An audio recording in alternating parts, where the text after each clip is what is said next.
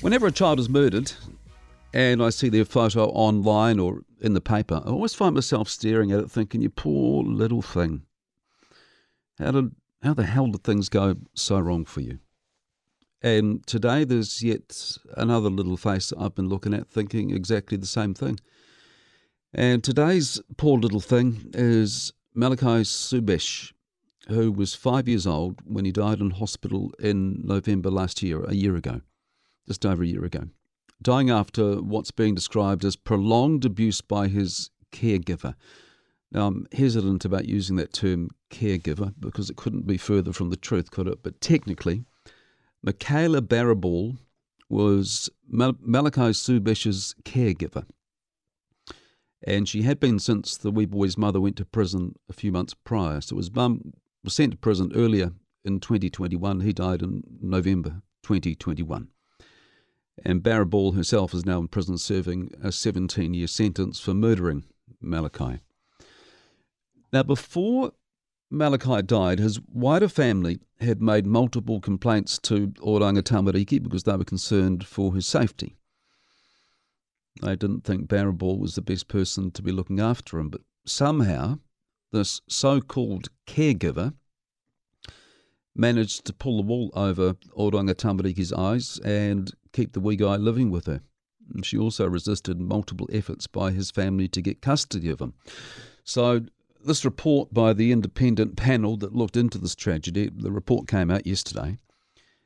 And here's what the report said about how this so called caregiver stonewalled everything. Quote, at no time was the system able to penetrate and defeat Ms. Barriball's consistent efforts to hide the repeated harm she was causing to Malachi that culminated in his murder. End of quote you know, one of the amazing things, well, me anyway, one of the amazing things about that is that Oranga Tamariki normally falls over itself trying to get kids who need care living with members of their whānau. But that enthusiasm wasn't quite there in Malachi's case, and so Oranga Tamariki let him stay with the person who, not, not long afterwards, turned out to be his murderer. She wasn't his caregiver at all. And so this morning we had Kelvin Davis on with Mike. And Kelvin Davis is the Minister for Children, and so when it comes to Oranga Tamariki and the care and protection of kids in this country, the buck stops with him. And in the in the inter- interview, there was a lot of stuff talked about, and Kelvin banged on about how many reports of concern Oranga Tamariki has to deal with every year. It's about 70,000. He banged on about no social worker going to work each day wanting to do a bad job. He went on about how Oranga Tamariki has to get better at telling us its success stories and how it's committed to changing and doing things better, all, all the stuff you would expect the ministers to say. And he talked about the 14 recommendations the independent panel has made after reviewing this case and how the government's giving the green light to nine of them straight away and thinking about the other five. And of these other five, there was one in particular that really stood out to me. This is the one of the recommendations uh, that the government's thinking about that it hasn't agreed to straight away, and it's to do with police vetting. So the independent panel, in its report that it released yesterday, says it's ridiculous that Malachi's so called caregiver was never vetted by the police. And so it's saying that this needs to change.